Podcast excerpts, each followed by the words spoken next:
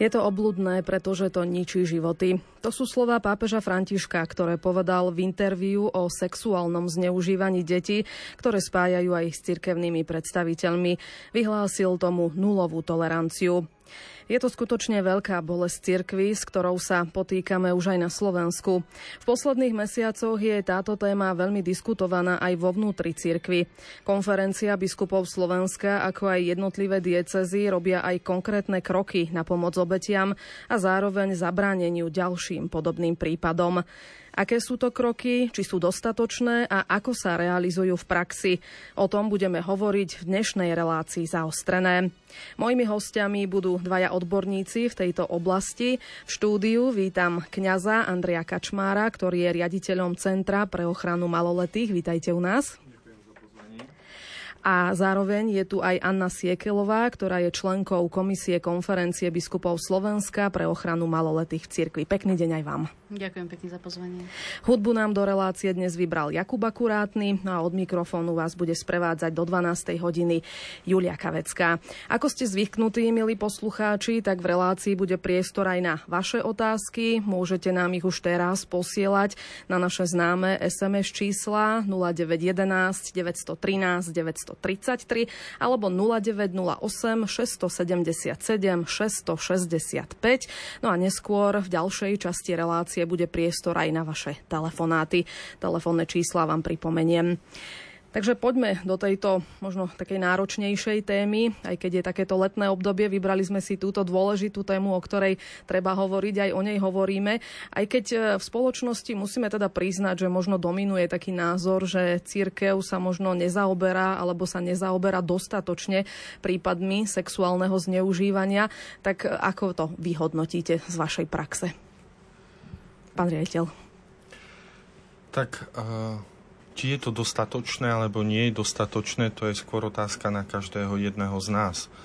Keďže církev sme všetci, tvoríme ju my a každý jeden veriaci, ale pýtam sa túto otázku sám seba, či som dostatočne urobil všetko preto, aby som jednak zabránil, aby sa ďalej eh, šírilo alebo dostatočne e, nevysvetlilo z našej strany celá tá problematika. E, ja osobne si myslím, že stále bude priestor na to, aby sme reálne a boli na pomoci a videli skutočne, že pohoršenia boli, sú a budú v cirkvi, ale ten postoj náš má byť jasný, e, konkrétny a Myslím, že to navonok, čo máme odkomunikovať, je transparentnosť, pravda, jasnosť v procesoch, ale aj v tom, že chceme načúvať obetiam a oni sú tie, ktoré e, potrebujú byť v strede pozornosti. Tam, či sme dostatočne zareagovali a urobili všetko preto, aby sme ich vypočuli a naozaj nechali im priestor na všetko to, čo potrebujú nám povedať, aby sme nespochybňovali a boli pripravení jasne odpovedať, to je asi otázka pre každého jedného z nás. Mm. Pani Siekelová, vy sa tejto téme venujete v podstate niekoľko mesiacov posledných. E, predtým ste to možno vnímali len ako lajčka, členka cirkvy, tak aký je ten váš pohľad? Je tá kritika e, na cirkev v tejto téme e, objektívna alebo nie?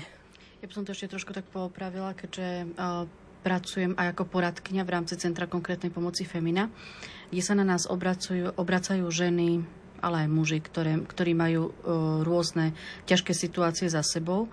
A v rámci tohto poradenstva som sa stretla aj s e, práve sexuálnym obťažovaním či zneužívaním. Ale bolo to trošku iné, dialo sa to v rodinách. Mali sme tam aj jeden prípad, kedy sa na mňa obrátila e, žena, že sa jej to stalo pred 30 rokmi zo strany kňaza. Ja som ho pozbudzovala vtedy k tomu, že aby to riešila, ale nemala tú odvahu. Um, Postupne som ju potom znova tak nakontaktovala, pýtala som sa jej, že či v tom nechce niečo urobiť. Čiže snažila som sa s ňou v tomto komunikovať. A potom som dostala pozvanie od nášho otca biskupa uh, Mariana Chovanca, či by som bola ako kontaktná osoba v rámci našej bansko diecézy. Vtedy som si tak uvedomila, že, že toto je trošku iná pôda ako na tej, na ktorej som teda začínala, pracovala.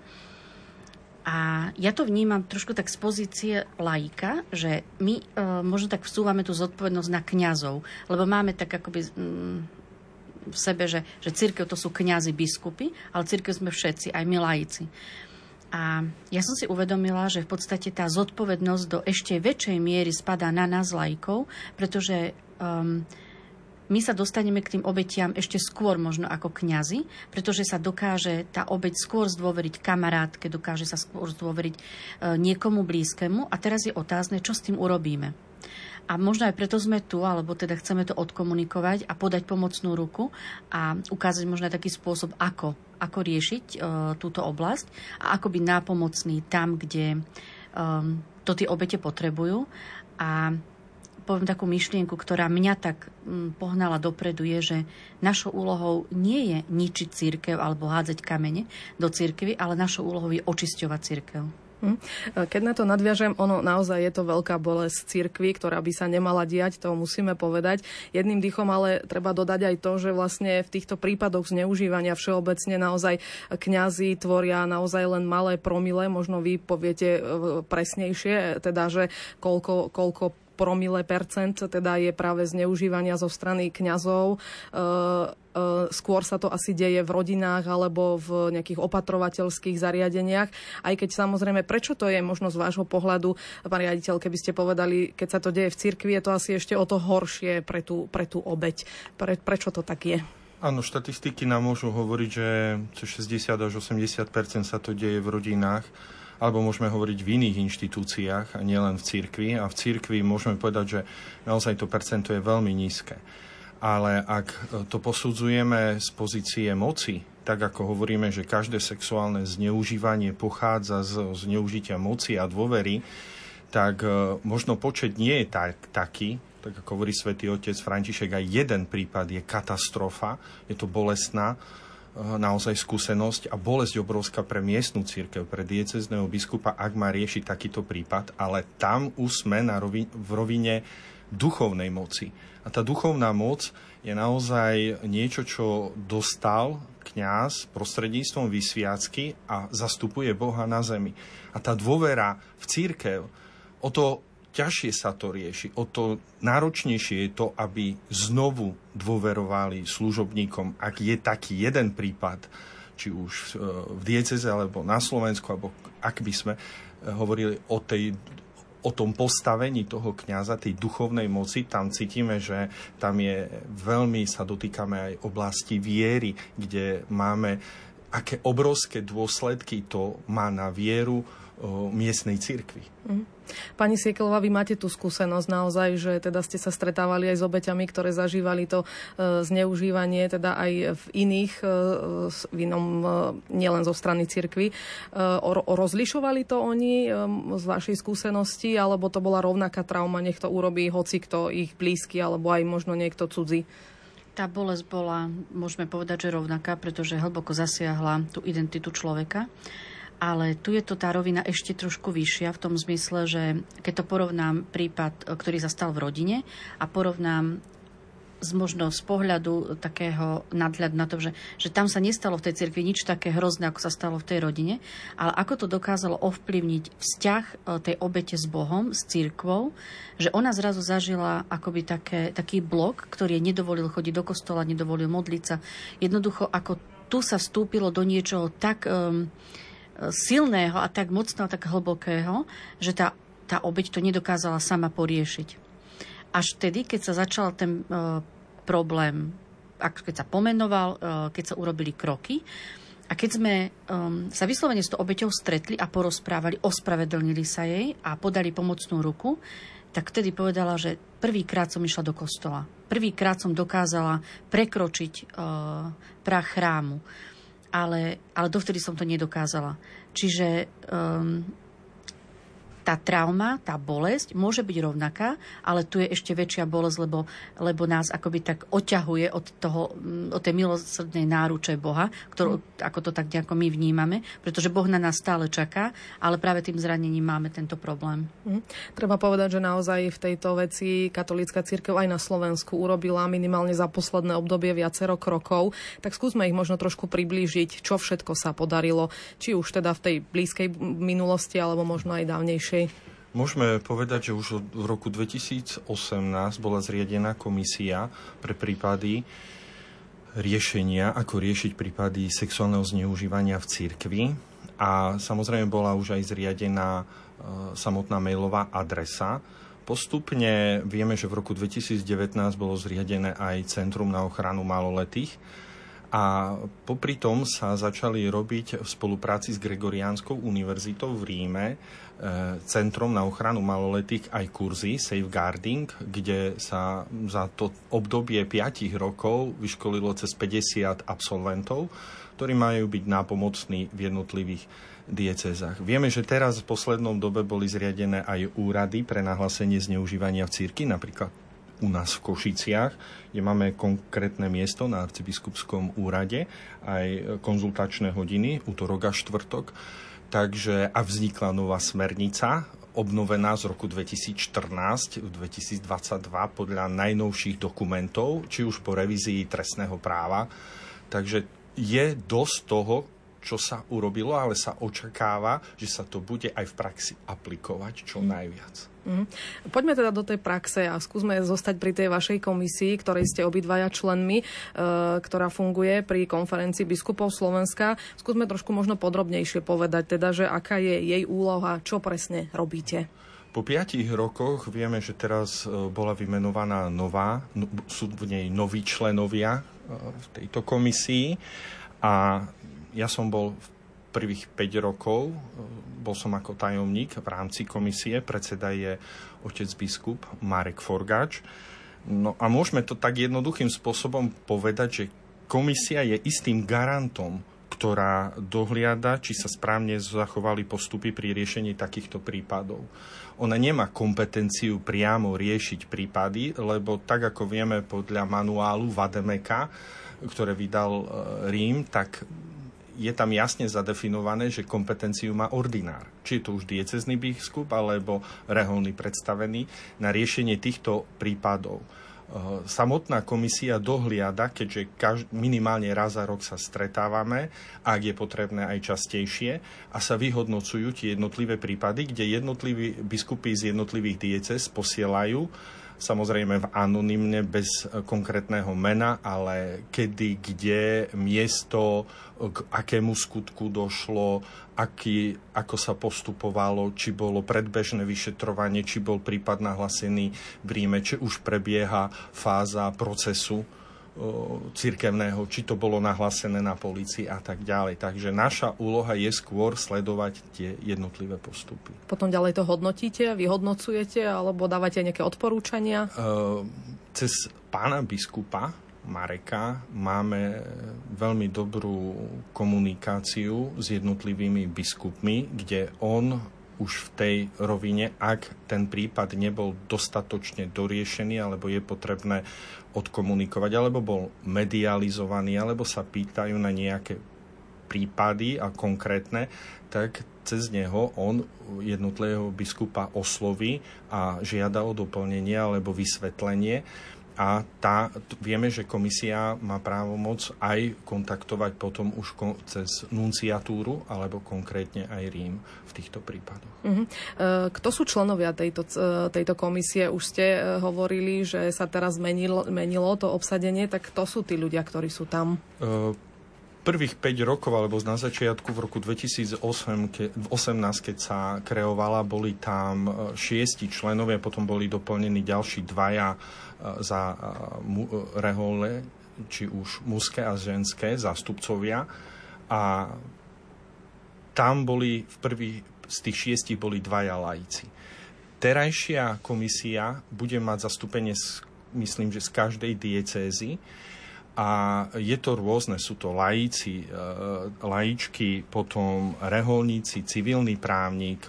Môžem povedať, že po minuloročnom kurze safeguardingu, ktorý prebiehal aj v Badine, aj v časti aj v Košiciach, sme, sú vyškolení ďalší noví absolventi, 12, a z nich traja sú členovia aj komisie. Takže nie sú to len kňazi, nie sú to len reholníci, ale sú to aj Eh, tak ako je tu Anka mm. Lhajci. Pýtam sa to aj preto, lebo vlastne sa ozvala aj taká kritika, že tie obete to mnohé doteraz možno neriešili napriek traume, ktorú si niesli, ktorá ovplyvnila určite ich ďalšie vzťahy a všetko ostatné, ale nevedeli alebo nechceli to riešiť eh, preto, lebo im prišlo možno také nenormálne o tom hovoriť zase s niekým, kto ich zranil, teda nie s tým konkrétnym, ale napríklad s kňazom všeobecne, teda že obrátiť sa znova na církev, odkiaľ teda prišlo pre nich ten problém. E, stratili možno k ním dôveru a v tej komisii, teda ako sme spomínali, bolo tiež viac kňazov ako lajkov, že tie obotie možno nemusia mať celkom e, tú dôveru, takže vlastne sa to mení, že nie je tam už viacej kňazov, ale lajkov. Teda, teda nie. Bude taký pomer. pomer hej. Áno, zohľadňuje sa to. Ale to nie ide len o tú komisiu, ale to práve, že tam, ten prvý krok sú práve tie kontaktné osoby v rámci diecez. Mm. A v smernici je teda uh, tiež uh, odporúčanie, aby to bol muž a žena. Čiže tá obeď si môže vybrať, či chce hovoriť s mužom alebo so ženou. Takže toto je ešte skôr ako, ako úloha komisie, tak je práve ten prvý krok, ktorý, ktoré tie obete postupujú a to je v rámci DCS. To vylepšovanie nahlasovacieho systému, ktorý sa udial pred asi rokom, je aj to, že v každej dieceze sú kontaktné osoby a cez ten nahlasovací systém, ktorý je na e, stránke KBS a potom v jednotlivých diecezách alebo aj na našej stránke, e, je možné si vybrať osobu, s ktorou, ktorú chcú kontaktovať. Ale každá tá obeď si vyberá tomu, komu dôveruje a kto je mu blízky, že po rokoch to dokáže otvoriť a tam je. Toto je skôr miesto, kde a ako postupovať v jednotlivých prípadoch, keď chceme cirkevnoprávne riešiť. Hm, teda cíti tam tú nedôveru, že vlastne tie obete sa horšie, ťažšie možno e, rozprávajú zase naspäť s kňazom, že, alebo je to veľmi individuálne. Je to podľa štatistík sa ukazuje, že obete sa otvárajú paradoxne viac kňazom. Napriek tomu, že mhm. boli mnohé zneužité kňazmi. Keď hovoríme o tom cirkevnom prostredí ano. a e, vybudovať si znovu dôveru je potrebný čas a potrebujú cítiť jasný signál, že sa to nezametie pod koberec, že sa o tom bude rozprávať hlavne na miestnych úrovniach, že sa to bude riešiť tak, ako sa to má podľa tých smerníc, lebo smernica je veľmi podrobná. Každý biskup vie, ako má postupovať v týchto prípadoch. Čiže tie kontaktné miesta môžeme to vnímať aj tak, že malo by to byť miesto, kde naozaj oni e, tie obete, lebo aj to bol jeden z dôvodov, prečo sa neozývali, aspoň podľa toho, čo niektoré teda z nich hovorili, že e, neozývali sa, lebo keď videli na iných prípadoch, že začali byť spochybňované, alebo ešte sa im aj vysmievali, alebo úplne ich zadu zadupali e, ten ich prípad, že vlastne teraz by to už nemali zažívať. Nemali by, lebo tá osveta a tie prevenčné programy, ktoré ponúkame, e, je veľmi dôležité dávať e, práve tú, ten ľudský, hlavne ten prvý kontakt a to prijatie, nespochybňovanie, nemať vopred, vopred pripravenú odpoveď, že či si to náhodou všetko nevymyslela, či to nie je o tom, aby sme poškodili církvy mm. a tak, ale byť naozaj veľmi blízko tomu, čo sa hovorí a nespochybňovať to. Hm. Lebo sú aj také hlasy, že vlastne sa niektorí ľudia pýtajú, že keď sa niekto ozve po 10, 15 alebo po nejakom dlhšom teda e, období, že prečo teda e, o tom hovorí až teraz, keď to zažil v minulosti, že prečo tak dlho mlčal, že prečo sa to deje? Viete to povedať, že prečo vlastne sa otvárajú až po takom dlhom období? Je to veľmi individuálne, pretože uh, tá obeď uh, potrebovala nejaký čas. Každý potrebuje nejaký čas na to, aby sme dokázali vypovedať niečo, čo nás bolí. A teraz môže práve že prispieť aj to, že aj v médiách sa na túto tému veľa rozpráva. Môžeme mať na to pohľad e, taký alebo onaký, ale, ale ja vnímam ako veľmi dôležité sa rozpráva. A keď tá obec začne cítiť, že, že mm, naozaj, ako, ako už bolo povedané, že, že mm, jej hlas bude vypočutý, že, že sa v tomto smere niečo urobí, e, tak naberie odvahu.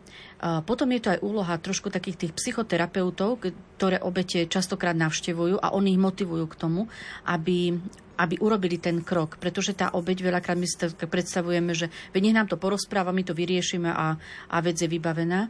Ale um, tu robíme naozaj s, um, s človekom, ktorý veľmi duchovne a duševne trpí a nemám niekedy tú odvahu a tú silu. A niekedy to trvá 5 rokov, niekedy to trvá rok a niekedy to môže trvať naozaj aj 20-30 rokov, kým túto odvahu nadobudne. Hm. Ešte jeden možno bol taký dôvod, prečo e, teda, ktorý možno ma opravíte, že to tak úplne nebolo, že sa tie obete neozývali, lebo mali taký pocit možno, že sa nič až také nezmení, že toho kňaza, s ktorým teda oni mali takúto negatívnu skúsenosť, na najvýš ho preložia na nejaké iné miesto, kde teoreticky teda môže pokračovať ďalej v tom, čo, e, to, to, v tom, čo robil, že ako keby sa nehľadelo ako na prvú, na tú obeť samotnú, na tú pomoc pre ňu. Takže to sa tiež teraz mení. Áno, tak máme aj tým, že by sme sa vyhli aj tomu, keď sa pozeráme aj do minulosti, aby sme neaplikovali normy súčasné na minulosť, ale tie normy, ktoré vtedy platili. Mm. Samozrejme, morálka platila aj vtedy, rovnaká, aká je teraz. A uh, je veľmi dôležité to správne uh, v tejto teraz sú, e, situácii, aká, akej sa nachádzame, posúdiť jednotlivý prípad veľmi, e, veľmi zodpovedne. To znamená, nie aby to bolo len, e, len tak, že, že to niečo sme urobili, alebo máme tu nejaké kroky, a, ale to naozaj vyriešenie je to, že samozrejme, že my nemáme dosah na civilný súd, civilný proces, ale v tom cirkevnom procese, to, že sa dialo v minulosti, že sa kňaz prekladal z miesta na miesto a že to sa považovalo za v úvodzovkách najlepšie riešenie bolo jedno z najhorších, lebo problém sa neriešil, ale sa presúval, presúval na iné miesto. Myslím si, že teraz si biskup nedovolí, aby presunul kňaza nejaké iné miesto, pokiaľ vie veľmi dobre, že e, celý ten proces musí byť v spojitosti alebo spojení s e, Rímom. To znamená, my každé celé predbežné vyšetrovanie, čo sa stalo, sa postupne posiela pre, pre, e, pre, vyrie, sa mu postupuje tak, že sa to potom pošle do Ríma. Hm. My si o tých konkrétnych riešeniach niektorých prípadov povieme po pesničke. Teraz si dáme krátku prestávku.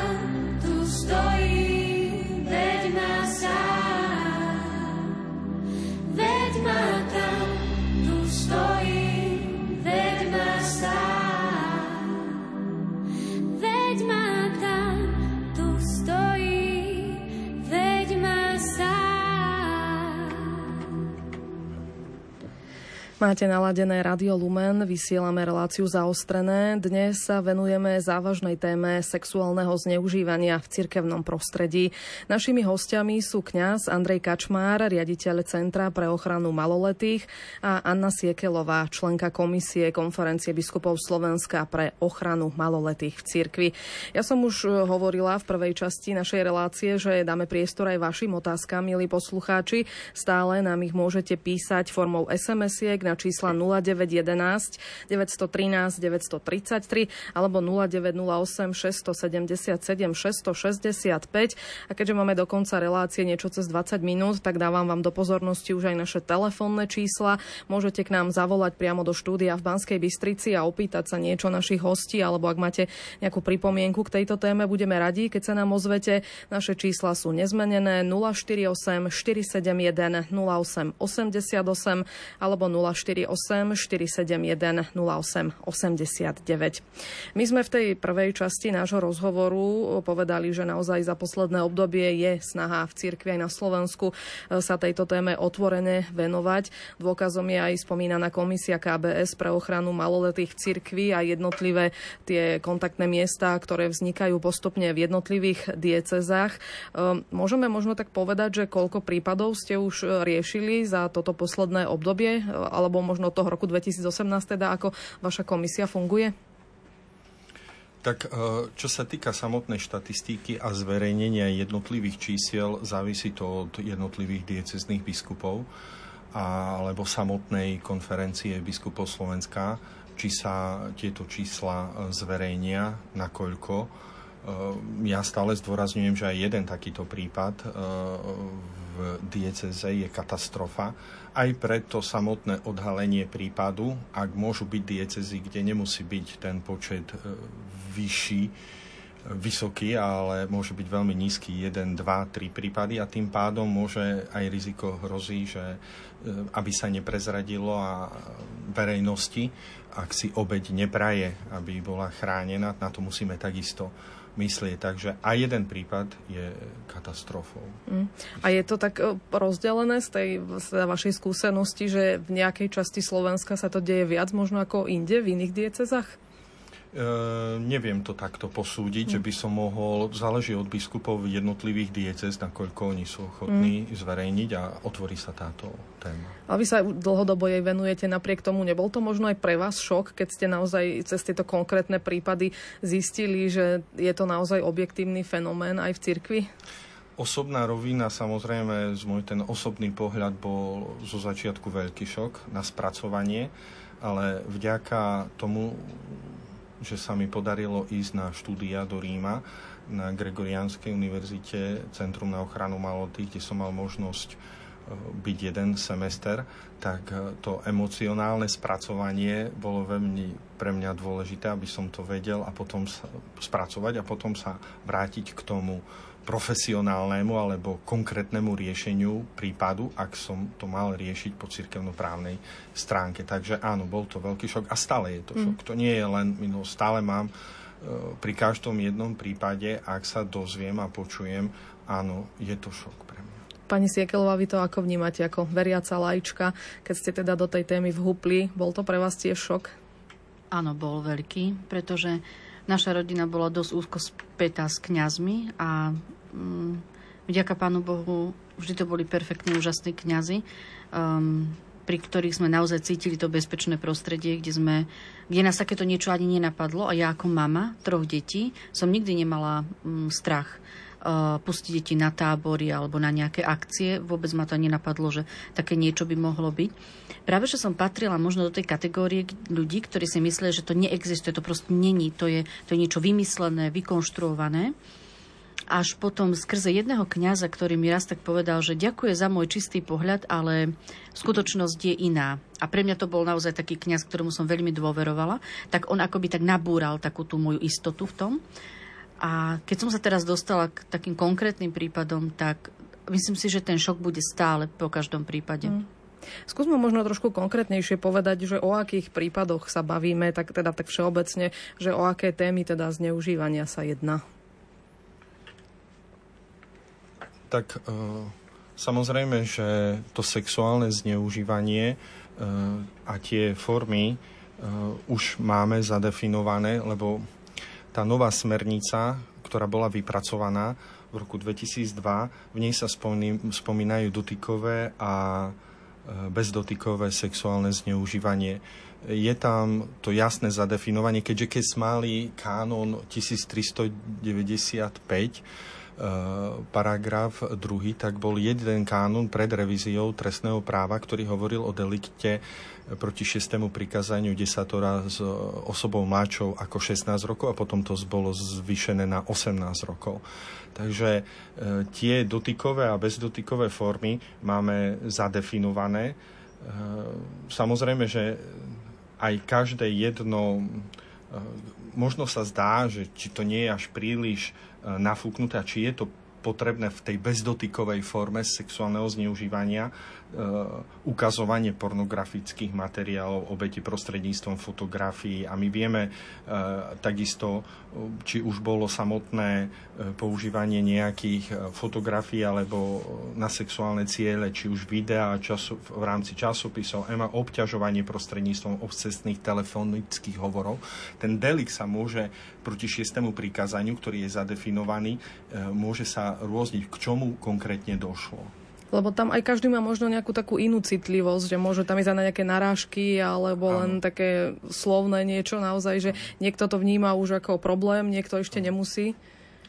Tak napríklad slovné a citové zneužitie e, sexuálnej povahy, návrhy na sexuálnu aktivitu, vtipy, dôvernosti patriace iba do, dos, e, do dospelého sexuálneho vzťahu.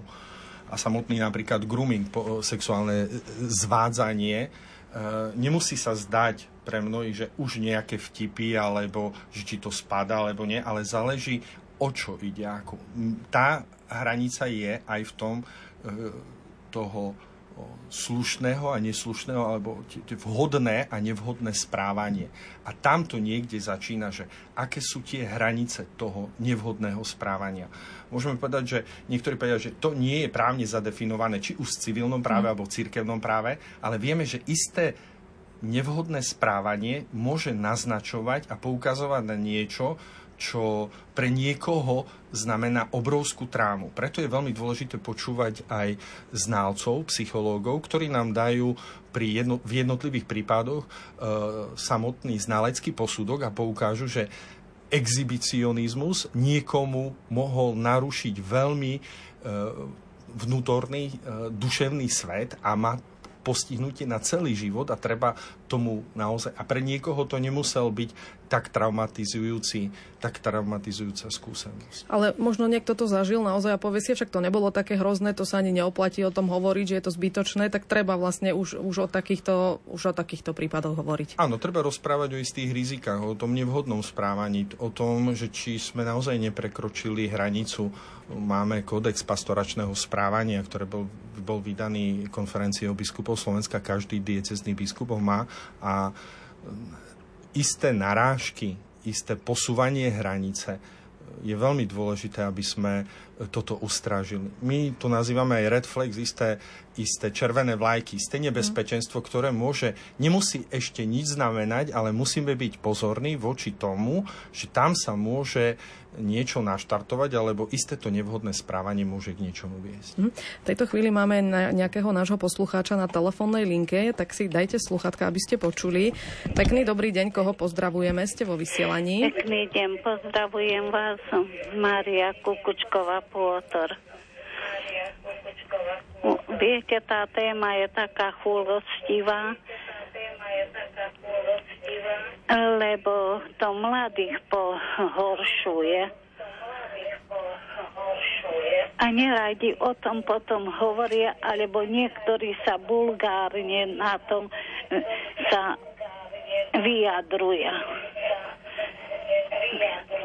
Viete, takže to by som tak ako radšej inak, iným spôsobom von kniazské tieto svoje záležitosti nejak prediskutovala. Mm. Ďakujem vám veľmi pekne za tento telefonát. Asi pani poslucháčka smerovala tam teda, že či je dobré možno aj vo vnútri cirkvi takto to navonok prezentovať, že či tým vlastne ešte viac neublížime tej cirkvi, keď teda hovoríme o tom ako veľkom probléme. Áno, to na začiatku zaznelo to dostatočne pred svetom. Možno sa zdá, že mediálne nie sme dostatočne jasní, ale v tom cirkevnom prostredí sa stretávame už s tým, že kedy sa môžeme kedy sa už konečne vrátime k našej službe, kňazskej službe, kedy prestaneme o tom rozprávať. Príliš veľa sa o tom rozpráva.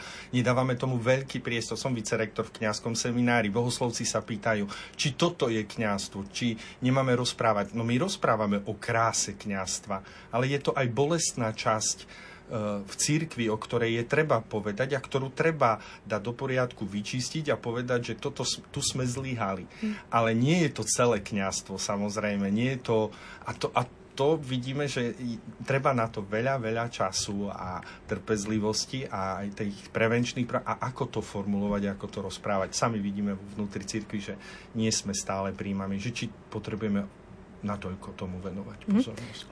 Opäť máme niekoho na telefónnej linke, takže pekný dobrý deň, koho pozdravujeme tentokrát. Dobrý deň, prajem. E, tu je poslucháčka z Michaloviec.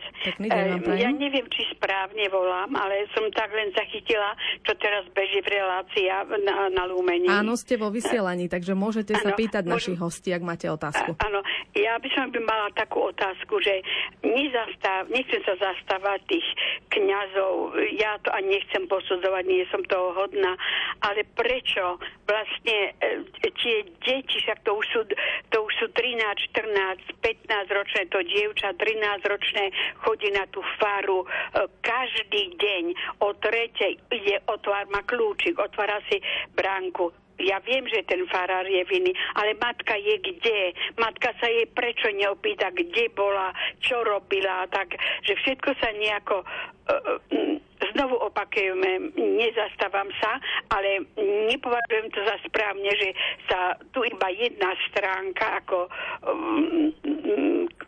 karha, aby som povedala, preto sú to deti, ktoré od malička vedia, čo robia.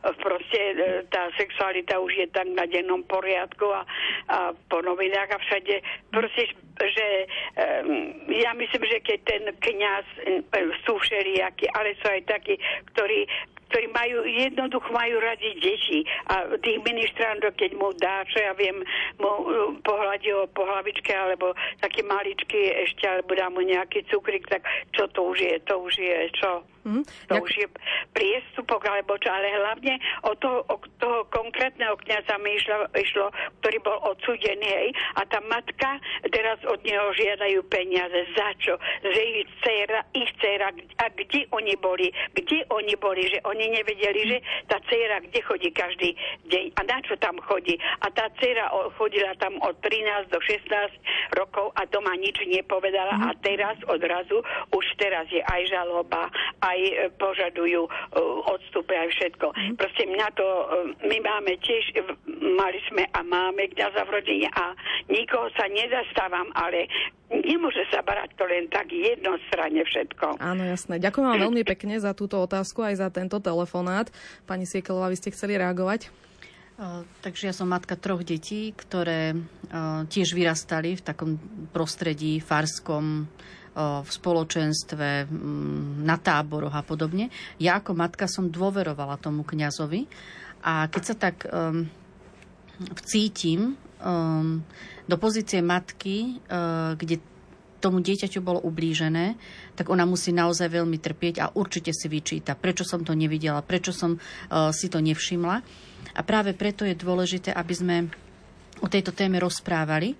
A rozprávali v rámci prevencie nielen kňazom, ale rozprávali aj um, práve rodičom, aby si na niektoré veci naozaj dávali pozor, pretože uh, vďaka Pánu Bohu máme väčšinu kňazov, ktorí sú úžasní a ktorí, e, vďaka ktorým teda pastorácia beží a, a naši mladí naozaj môžu sa približovať viac a viac k Pánu Bohu a žiť svoj duchovný život, ale neprestať byť e, obozretný. A to neplatí len pre kňazov, to môže platiť aj pre učiteľov, trénerov a podobne, že úloha rodiča, ako už e, pani posluchačka povedala, je veľmi dôležitá. Mm len naozaj e, tá generácia nás e, nebola vychovávaná k tomu, že takéto niečo by vôbec bolo reálne. Hm? Pán riaditeľ? E, Kodex pastoračného správania hovorí, že farské pastoračné aktivisty s prítomnosťou maloletých do 15 rokov majú byť sprevádzané aspoň dvomi dospelými osobami, nemôže mať kľúč a prísť a tak. E, niekedy to povedomie, že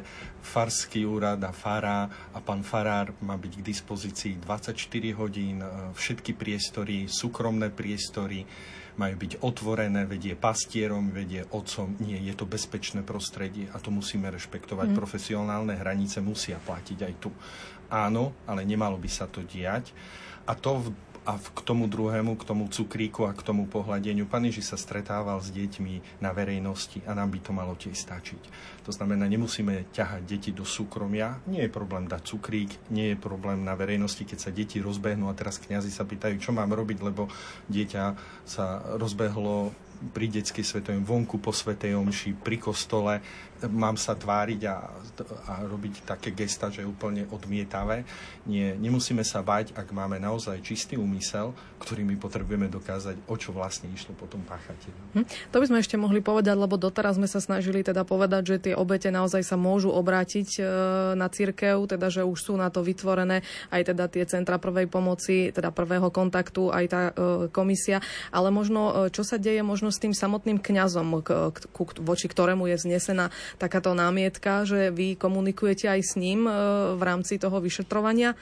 Samozrejme, je komunikácia s ním a práve nová smernica ponúka aj pomoc pre týchto obvinených, lebo počas procesu, keď prebieha buď predbežné vyšetrovanie, alebo potom, ak Rím stanoví samotný súdny trestný proces alebo administratívny proces, tak sme s ním v kontakte. Či je on ochotný komunikovať, či nie, či e, vyžia, e, máme mu ponúknuť aj pomoc, či už psychológa, psychoterapeuta, ale nakoľko oni sú ochotní s nami komunikovať, lebo častokrát je to veľký problém s tým, že oni si nepriznajú tú vinu, sú dokonalí klamári, manipulátori a my potrebujeme im dokázať. Ich povinnosť nie je priznať sa, ale naša úloha je dokázať skutok, že sa stal. Ak...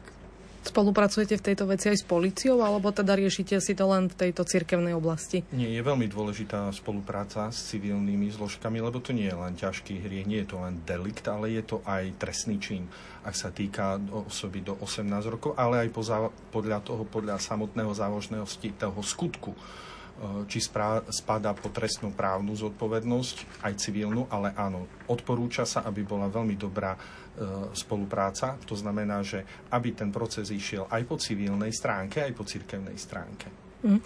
Čo je v prípade sa deje, ak je ten prípad už premlčaný? Má sa obeď aj tak prihlásiť?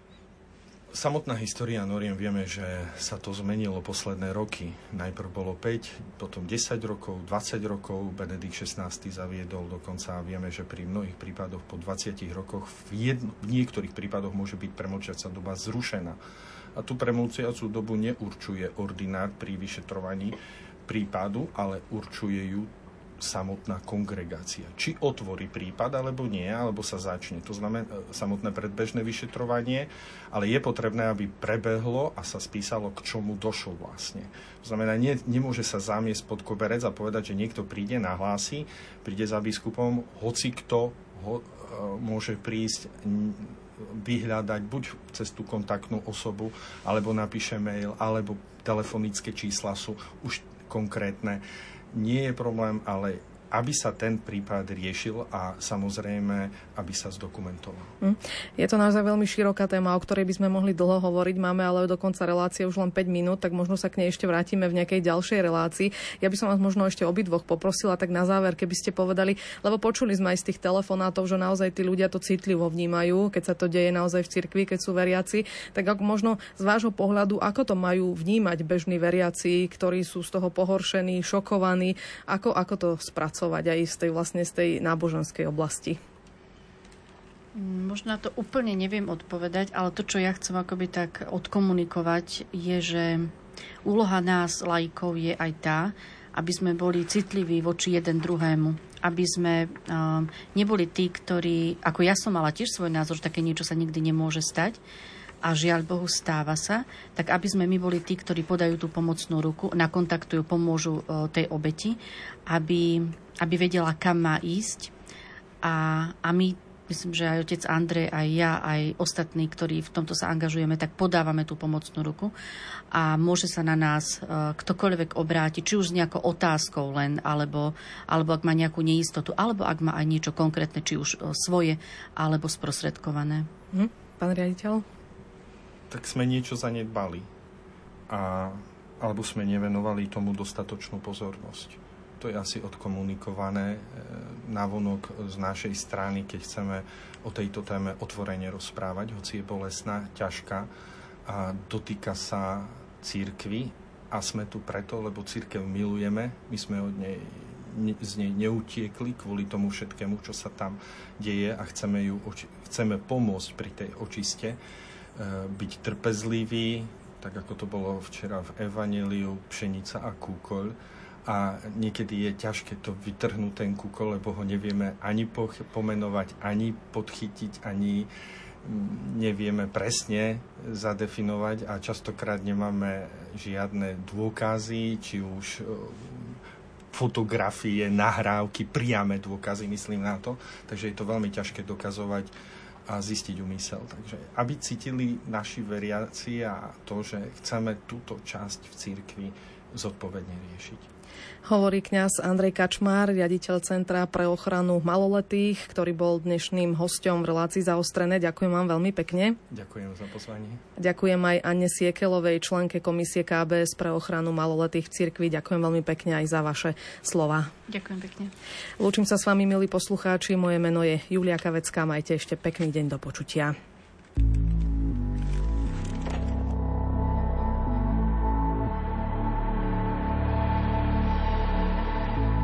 Zabudnuté raší von z môjho vnútra. Mŕtve sa oživuje klíči ako kvet z púzdra, v ktorom ty sa pretváraš sa, v ktorom ty sa pretváraš zabudnuté